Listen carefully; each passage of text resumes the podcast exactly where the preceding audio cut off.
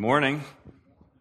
Welcome to the Church of Blue Ridge. My name is Ted, one of the pastors here. It's good to have you all with us. And since uh, there's some new faces, I'll just review where we've been almost a year, be a year next week. Uh, we've been in the book of Acts. Uh, the theme of the entire year long series is Be My Witnesses. Again, the primary application for us who are Christians, that we would be witnesses to Christ. And this last section of the book of Acts, we have entitled Free Indeed uh, to contrast the reality that Paul, our, our hero apostle, is in custody for the last several chapters, and yet, even though he's in custody, he's more free than anyone he comes into contact with.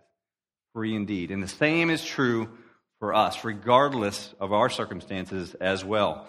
And so today uh, we're uh, transitioning uh, really to the final defense. Uh, we have seen five, well, today will be the fifth defense that Paul makes, the defense of the gospel of Christ. You might remember the first one came on the steps of the barracks in Jerusalem as he was arrested and really rescued by the Roman officials. And then we see him give a defense before the Sanhedrin as they're called together uh, by the tribune there in Jerusalem. And then a few weeks ago, Pastor Robert preached the defense before the governor Felix. Last week, we looked at the defense before the new governor, Festus, and today, the fifth and final defense before King Agrippa and his sister Bernice, as well as many other people. And we ended last week by looking at Paul as he appealed to Rome. He had no choice but to appeal to Rome. And so we expect him to be in Rome, but not yet. He has one final opportunity to preach the gospel before a king of the Jews. And so that's where we will be at today. Now, last Saturday, my family and I had a fun excursion. It was Mother's Day for us. We usually celebrate on Saturdays.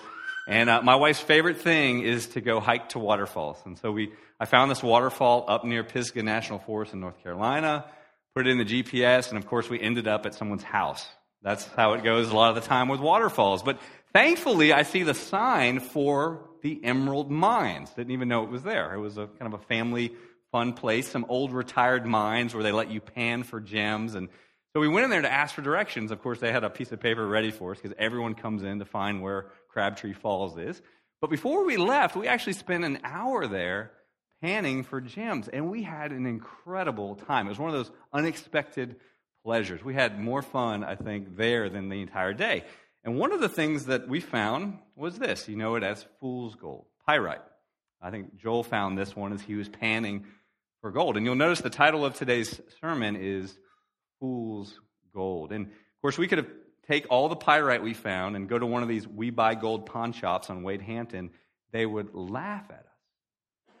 But the memories we made that day as a family, the smiles on the kids' faces, priceless. And that's what I thought of as I looked at this week's passage, read through 1 Corinthians, just the reality that our gospel is foolish to the world. It's like pyrite to a gold dealer. But to us, everything. It is the wisdom of God and the rescue of our souls for all eternity.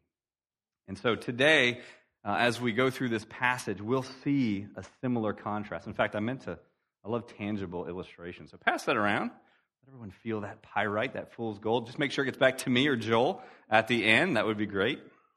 And I want to, before we start, I want to read another passage from 1 Corinthians. This comes right before the one that Micah just led us to read. So I'll read it, read along silently, and you'll see it on the screen. Paul writes, For since in the wisdom of God, the world did not know God through wisdom, it pleased God through the folly of what we preach to save those who believe. For Jews demand signs and Greeks seek wisdom, but we preach Christ crucified, a stumbling block to the Jews and folly to the Gentiles. But to those who are called, that's us, both Jews and Greeks, Christ, the power of God and the wisdom of God. For the foolishness of God is wiser than men, and the weakness of God is stronger than men. So, this final defense we're going to see in two parts. Today we'll see the introduction. Next week we'll see the heart of it as Paul preaches the gospel with King Agrippa, to King Agrippa. But for today, here's our big idea as we approach this fifth and final defense. Today, as Paul begins his final defense, we will witness a contrast between the world's fantasy and the believer's reality. Let's pray. Lord, thank you again for what has been for me just a joy to preach through, for the most part, an incredible book of your holy word. And I thank you for Paul and just the detailed week by week look we've seen at this great man who you use mightily and who uh, we, can, we can still feel the effects of his work today. So as we go through this passage, just speak to us, Lord. Those of us who are believers, strengthen our faith. Help us to examine our lives to see what, what, what's our priority, what's motivating us, what are we chasing after, that when we leave here today, we will be more excited and passionate about your glory and the gospel mission that you've given us as a church. For those who are not believers, we pray for their salvation, Lord, that you would till the soil of their hearts and cast the seed of your gospel to produce a crop a hundredfold for your glory. And we also pray for our fellow pastor, my fellow pastor Robert, who's not with us today, but he's preaching at Freedom Fellowship, one of our partner churches across town, that you would bless him and bless that time together there as well. It's in Christ's name that we pray. Amen. All right, so if you'd open your Bibles to Acts chapter 25 or, or uh, use your electronic devices to get there, that would be great. We're going to pick back up in verse 23. Verse 23. You may remember last week we ended as King Agrippa and his sister Bernice came to visit the new governor Festus to pay him tribute. And he said, Hey, you're a Jew. In fact, you're in charge of the temple back in Jerusalem. I got this case you can help me out with. This guy, Paul. And so King Agrippa no doubt heard about Paul and his fame and said, Yeah, I would love to meet him. And so that's where we pick up today. The very next day, uh, when King Agrippa, King Agrippa came to visit Festus, we now have this fifth and final defense. So let's pick, pick up there in verse 23, and uh, we will read the text together through the end of the chapter. So the next day, Agrippa and Bernice came with great pomp, and they entered the audience hall with the military tribunes and the prominent men of the city. Then, at the command of Festus, Paul was brought in. And Festus said King, to King Agrippa and all who were present with us, you see this man about whom the whole Jewish people petitioned me, both in Jerusalem and here in Caesarea, shouting that he ought not to live any longer. But I found that he had done nothing deserving death. And as he himself appealed to the emperor, I decided to go ahead and send him. But I have nothing definite to write to my Lord about him. Therefore, I have brought him before you all, and especially before you, King Agrippa, so that after we have examined him, I may have something to write. For it seems to me unreasonable in sending a prisoner not to indicate the charges against him. So the first thing we see here is this procession, this procession of royalty. And if you uh, remember a long time ago, I taught you that in Roman society you had two categories elites and non elites. And there was a great divide in between those two categories. In the elites, you had royalty, then you had the governor level, politician level, and then you had military leader level. So, really, that's who we see at the front of this procession. Just imagine in your minds King Agrippa and his sister Bernice coming in with purple on, their royal garb, their gold crowns, uh, to all this pomp and circumstance. Then you have Governor Festus coming in behind them, probably with the scarlet robe. That was the color of the robe for the governors.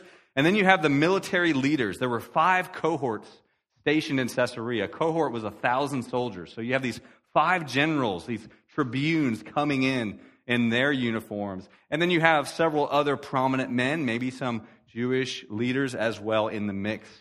And then finally, last of all, you have Paul. Now, what's interesting is the Greek word for great, great pomp is where we get the word fantasy, the only usage in the entire New Testament. So for us, we see Luke here is intentionally showing us this is all one big fantasy, all this pomp and circumstance. They think they're so important, but from God's point of view, fantasy, silly. Now, yesterday was a, a day where we had a very important wedding. I had the opportunity to marry a young couple in Dacusville.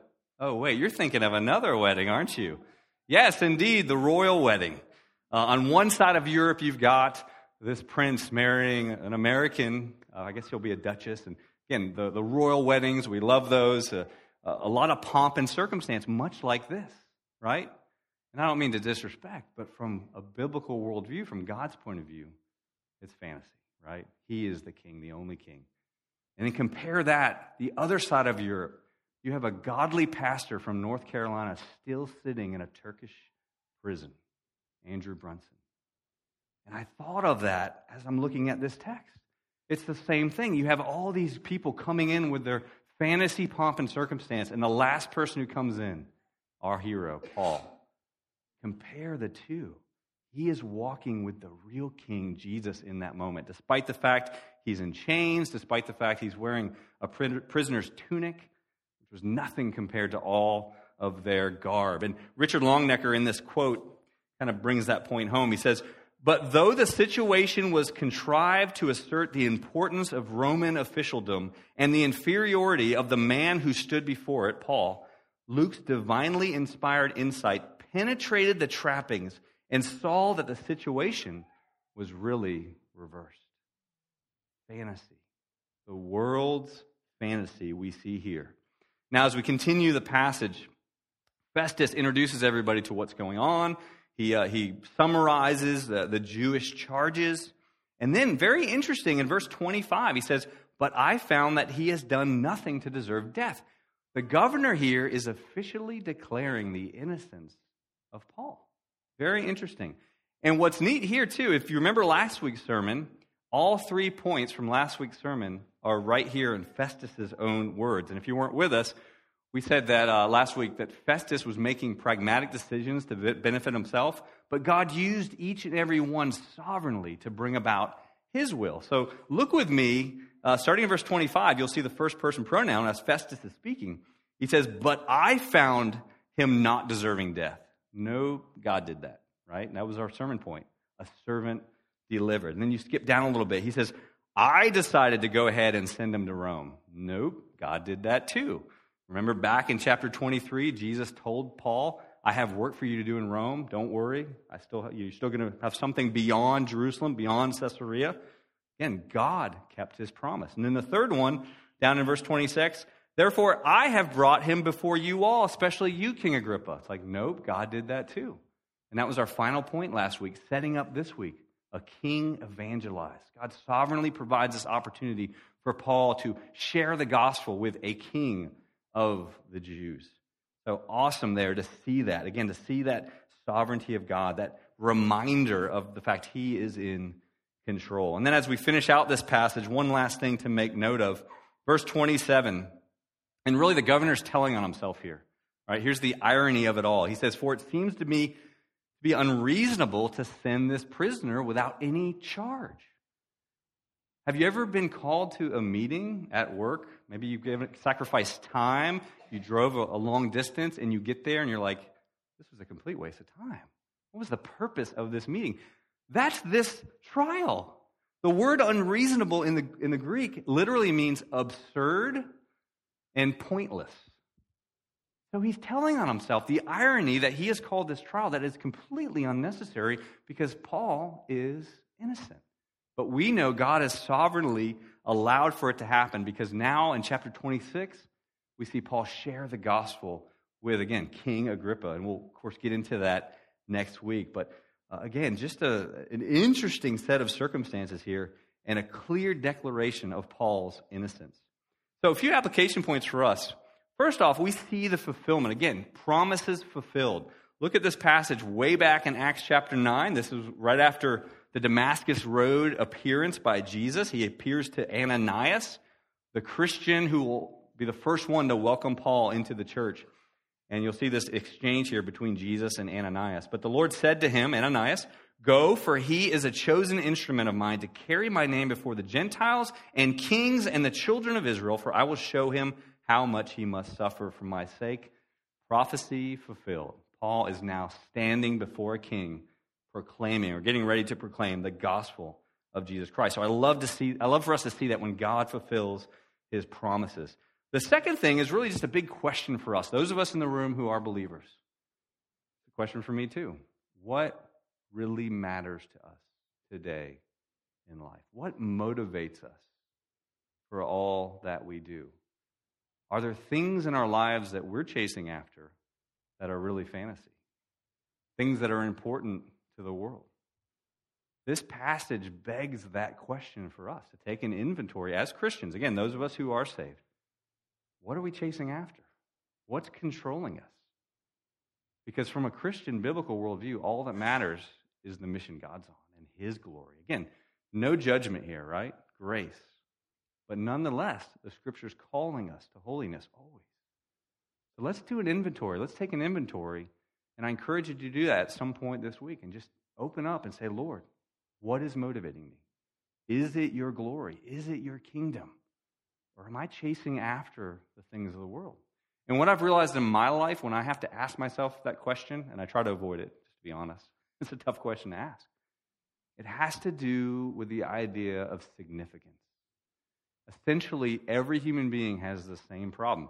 And, and it doesn't stop when we get saved. What is significant to me? What, what is significance? We chase after significance. And, the, and really, there's only two options, two options at any one time. We're chasing after that what, which is significant in the eyes of the world, again, fear of man, or we're chasing after what is significant, significant in the eyes of our Savior, Jesus Christ, fear of the Lord. So let's take that inventory. Uh, me too, I need it. And then finally, another reminder just we made this point last week, worth making again the Lord uses circumstances, and, and typically brokenness and persecution type circumstances, to bring about opportunities for his gospel to go forth. And this is another example of it. And I also want to share an example to you from recent uh, U.S. history or world history. For those of you who are a little bit older, my age and up, maybe some of you younger know the history pretty well. I don't know, but see what this image reminds you of. This is one of the most iconic images in the 1980s. Raise your hand if you remember that. That is Tiananmen Square in 1989, the man who stood in front of the tank. And I once heard at seminary from a, Chinese uh, believer who was at our school uh, the story about how, up until the Tiananmen Square incident, uh, China, the, the world's attention wasn't focused on China. And in their persecution of Christianity, they would often put pastors to death. But once this happened, uh, they, they couldn't get away with that as much, so they started putting pastors in prison. Well, guess what happened with all those pastors in prison? They had a denominational meeting. They got organized, they got co- coordinated, and today the largest house church network, I think it's like 10 million or more, came as a direct result of all of that event and all those pastors being in prison today. Again, God's incredible. He is so sovereign to use circumstances like this, circumstances like what Paul's facing, and circumstances in our lives to further his kingdom interest and his redemptive mission that he is always calling us as believers to join him on. And so, as I said last week, I'll repeat it again. As you run up against tough circumstances, uh, yeah, it, it, you're going to have that initial emotion. We all do. But then ask that question, Lord, what, what, are you allowing this for me to, to you know, find an opportunity to share the gospel? Or what are you doing? And then just trust Him and let Him reveal His will. And then as we move forward as a society and as a church, the reality is we all see the writing on the wall. Our nation is getting further and further away from Christianity, more hostile towards the church. But we shouldn't be discouraged. Yes, it's scary, but the opportunity we will have for mission and for people getting saved and revival are going to be incredible. And so let me encourage you with one of my favorite passages that I'll read, Romans 8:28. And we know that for those who love God, all things work together for good for those who are called according to his purpose. Let that passage continually encourage us. So we've seen the first part, first of two parts, and from absurd fantasy to truthful reality. That's the contrast from absurd fantasy, all that pomp and circumstance, all that the world values, to truthful reality. Truthful reality. Let's pick back up in uh, the beginning of chapter 26. We're just going to read the first 11 verses of chapter 26, and then we'll finish it next week. So Agrippa said to Paul, You have permission to speak for yourself. Then Paul stretched out his hand and made his defense. He said, I consider myself fortunate. That is, before you, King Agrippa, I am going to make my defense today. against all the accusations of the Jews, especially because you are familiar with all the customs and controversies of the Jews. Therefore, I beg you to listen to me patiently. My manner of life from my youth, spent from the beginning among my own nation and in Jerusalem, is known by all the Jews.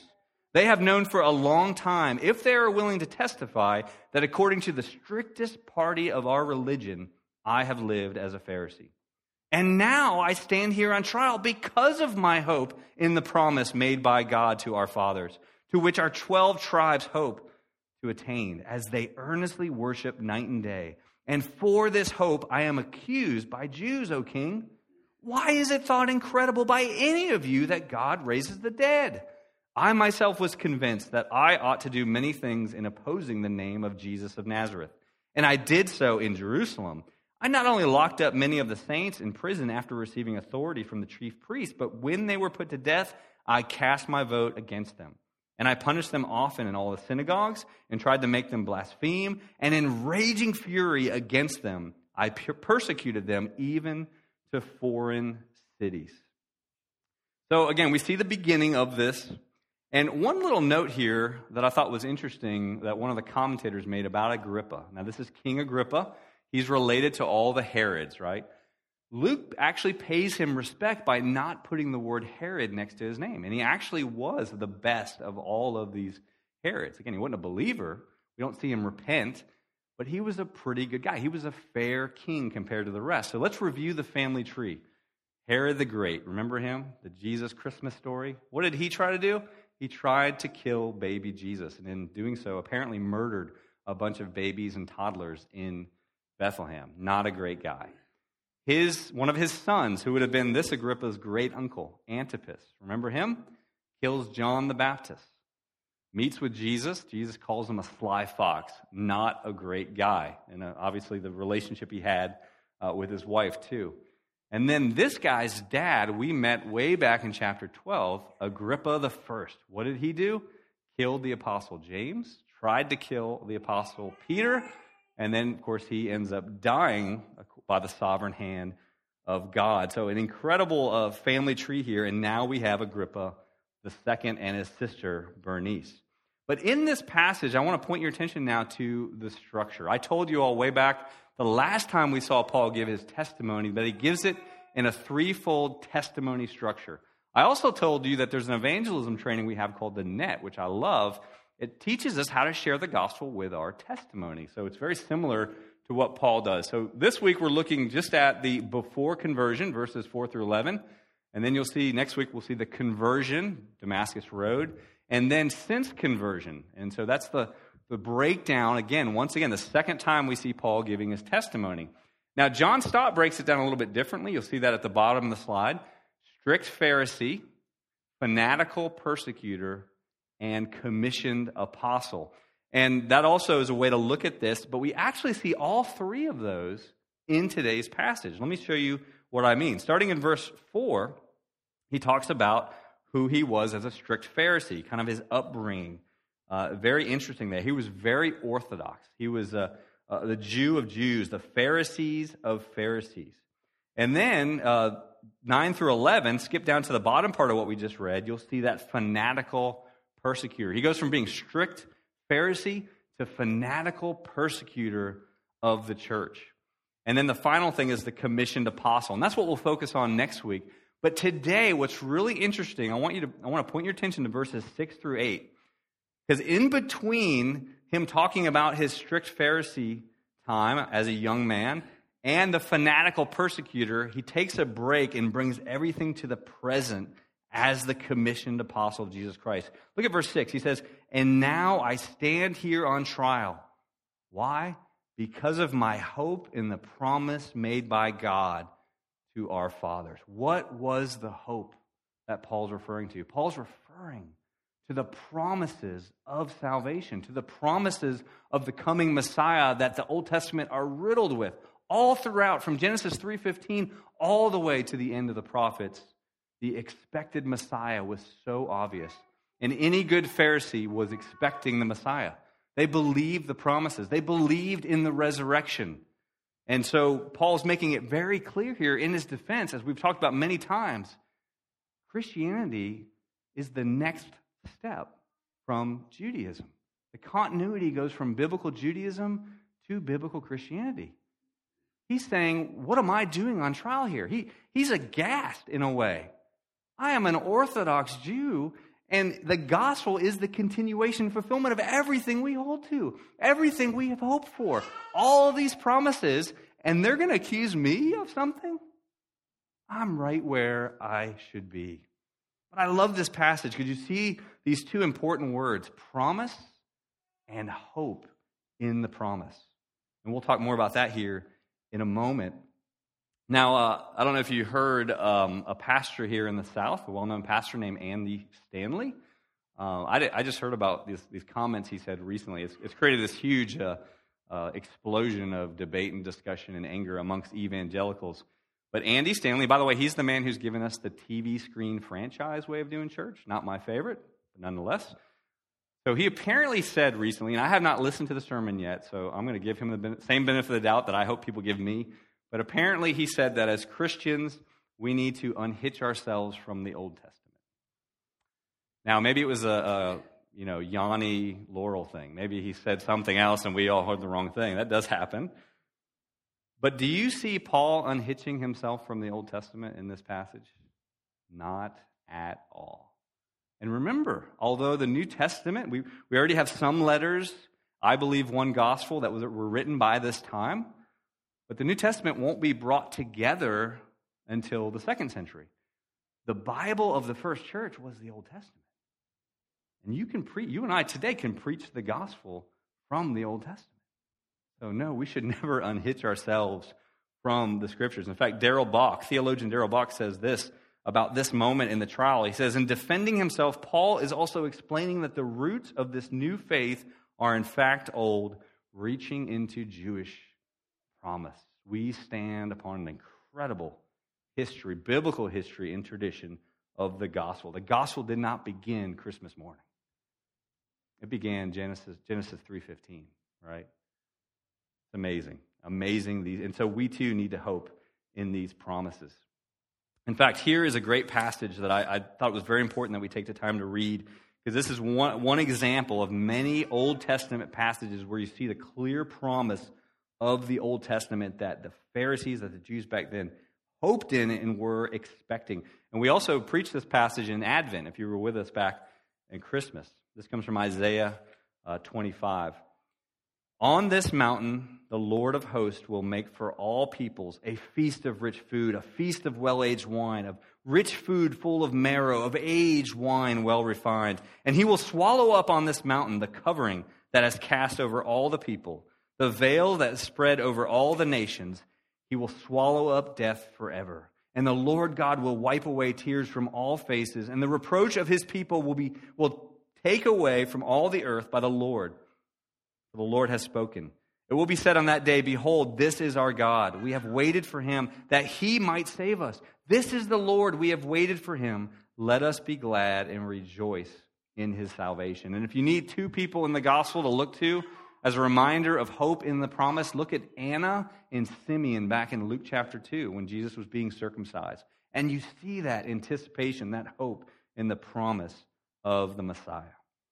What a great Savior we have. Now, a few application points, actually, several application points, and then we will be done.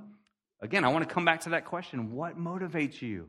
What motivates us as a church? What is it that we're chasing after? Because here we have seen the contrast between absurd fantasy and truthful reality. There's only two places to be, even as a believer. And listen, none of us are going to be perfect, right? We're not legalists here, but it's very healthy daily to take an inventory and then ask God to help us each day before we go into battle. Lord, help me to be about your mission. Help me to be about your glory. Help me not to be conformed to this world, but be transformed by the renewing of my mind. So important for us. And so, you know, we see here Paul's motivated was, was God's glory. His motivation is the promise of the biblical scriptures and the biblical gospel and this hope in Christ. What is hope? What is hope? Hope is when we have faith in the promises of God. Hebrews, in Hebrews, I think it's Hebrews 10 can't remember, but, but hope, maybe it's nine. Hope is described as our, our anchor of the soul. It's us putting our anchor of faith in heaven. And then, regardless of what happens to us on earth, we look to the finish line. We look to the reality and truth that we have in Christ. And Paul is displaying that for us perfectly, defense after defense after defense. The second thing I want us to see here, and this is really cool, I, I discovered this this week, is when you look at 9 through 11, Paul is outlining how he was a fanatical persecutor. And he tells us essentially three circles that work outward. I was persecuting in Jerusalem. I was persecuting in the synagogues, which means Judea, Samaria, the surrounding area. I was even persecuting to foreign cities. What does that remind you of? The Great Commission, Acts 1 8. And so I think it's just so amazing how God takes him from the great persecution and brings him to the Great Commission. Be my witnesses in Jerusalem, Judea, and Samaria to the ends of the earth. And that is, I mean, just think of your story. Think of what, what God rescued you from. I can think of mine, 22 years old. I can think of the promise, the, the goals that I had, the, the things that I was hopeful for, the things I was chasing after. God saved me, it all changed. From whatever it was that I was doing to now being on mission with Him. And I love the contrast. This man going from a fanatical persecutor, not only to a believer, but a commissioned apostle. The same thing is true for us. And one of the important theological doctrines that I, I think is so critical for us to understand is what theologians call the priesthood of the believer. The priesthood of the believer. See, back in the old days, especially in the Roman Catholic Church, you left it up to the professionals. You just came and gave your money and came to church. We're not about that here at the Church of Blue Ridge. Every one of you who is a Christian has just as much Holy Spirit as I do. You have the same Bible as I do. We are all called to be ministers. In fact, according to Ephesians 4, my job and Robert's job is to equip you. You're the missionaries. You're the one that God's calling to go and reach people in your community, in your workplaces, and maybe in some cases around the world. We're here to equip you. Now, yeah, we're going to do it in our life as well. Otherwise, we'll be hypocrites. But our primary job is to equip you to go do the work of the mission. And that can happen because of the power of the Holy Spirit in each of us. I just want to remind us of that today and encourage you. And how we realize that here at the Church of Blue Ridge is through missional community groups. If you haven't come, come and be part of one of our five missional community groups. We're hoping to see that as the front door to the church, not Sunday morning. I mean, Sunday morning will always be a front door. But we want to see these missional community groups be the front door as we go to seek those who are not in church, who don't have the gospel yet. That's what we're chasing after. Come and join us as we go to do that. Finally, I want us to think back to this courtroom scene here, this defense. Think of all the lost people, the different types of lost people who were in there. What would it take for God to overcome their lostness in each and every case. Think first and foremost of King Agrippa and his sister Bernice, royalty. They would have to come to the point of putting a knee to the ground and recognizing the true king, Jesus Christ. Think of the, the typical pagan Gentile. They thought the resurrection was foolishness. They'd never heard anything like that. God would have to help them to repent and actually believe in the supernatural resurrection, not only of Jesus Christ, but the hope that we have in our own resurrection at the end times as well. Think of the Jewish Pharisees. They were probably the easiest, right? Granted, God's got to perform a miracle to save anybody. But the Pharisees believed all this stuff already. Their problem was they just didn't believe Jesus was the fulfillment of all that they already believed. So they would have to come to that place like, like Paul did. Then you maybe had some Jewish Sadducees. These were the, the atheist, liberal, power hungry, greedy leaders in Israel probably the, the hardest group of people because they had a little bit of what the king had with their power, wanting to be powerful, and then also the, really the pagan Gentiles. They denied the supernatural aspects of the resurrection. And I ask all of this just to say in this room for those of you who aren't Christians where are you? What is it that's keeping you from repenting and following Jesus Christ even today? Now, granted, we're praying that God does what he can only do. As we saw in the very first passage we read with Micah, he chose, he chose, he chose. Because of Jesus, you are saved. God has to perform a miracle. But our hope in prayer is that you would repent and believe that God would till the soil of your heart, that these gospel seeds will take root, and we will witness the greatest miracle of all. Just like a, the fanatical persecutor becoming a commissioned possible, apostle, a dead heart becoming alive in Christ. That's our priority. And if that describes you, listen, I want to have that conversation. I want to help guide other men and women, would love to in this room as well. Let us know. Don't be afraid. Don't think you have a stupid question. Call, come and talk to me this morning. I'll be back in the back while we're singing our last two songs. I'll talk to you now. Email me, call me. We'll come and meet. That's our priority. We are accessible as pastors here. We want to get our hands dirty in your lives. We want to share Christ with you. And finally, we'll end on this, this great passage, this, this incredible reminder of what the gospel is from Paul in Romans 1. He says, For I am not ashamed of the gospel, for it is the power of God for salvation to everyone who believes, the Jew first and also to the Greek. For in it the righteousness of God is revealed from faith for faith. As it is written, the righteous shall live by faith. I'm going to invite Micah to come back up and continue our time of worship in song. And just, to, again, a reminder if you have doubts or concerns about where you are with Christ, let's talk. Right now, let's go to the Lord in prayer one last time. Heavenly Father, we come again before you. We thank you for this week after week. Even though it seems like these passages are redundant, they're not. There's so much fruit, gospel fruit in these truths, and such an incredible demonstration of Paul defense after defense after defense. This guy did not wear out because he had hope in the gospel. He believed, believed your promises. And I pray that will be true for us who are Christians as well. We are facing or will face difficult circumstances of a variety. And when we do, Lord, let us not lose sight of the hope that we have in Christ. Let us also believe in the promises of Scripture, the promises of the gospel, and not lose heart, not give up. And as our brothers and sisters are experiencing these things, let us, as communities of faith, come alongside them and love them and encourage them and remind them they're not in this alone. Thank you that even though Paul seems to be alone, he wasn't. As we're reminded, one Christian and God are always in the majority. And Father, you know the heart's here. If anyone here doesn't know you, we just pray that you continue to work to bring about recognition, repentance. Give them this great gift of salvation that you've given me, all for your glory and all for your kingdom. We love you, Lord, and we thank you for this time. It's in Jesus' name that we pray.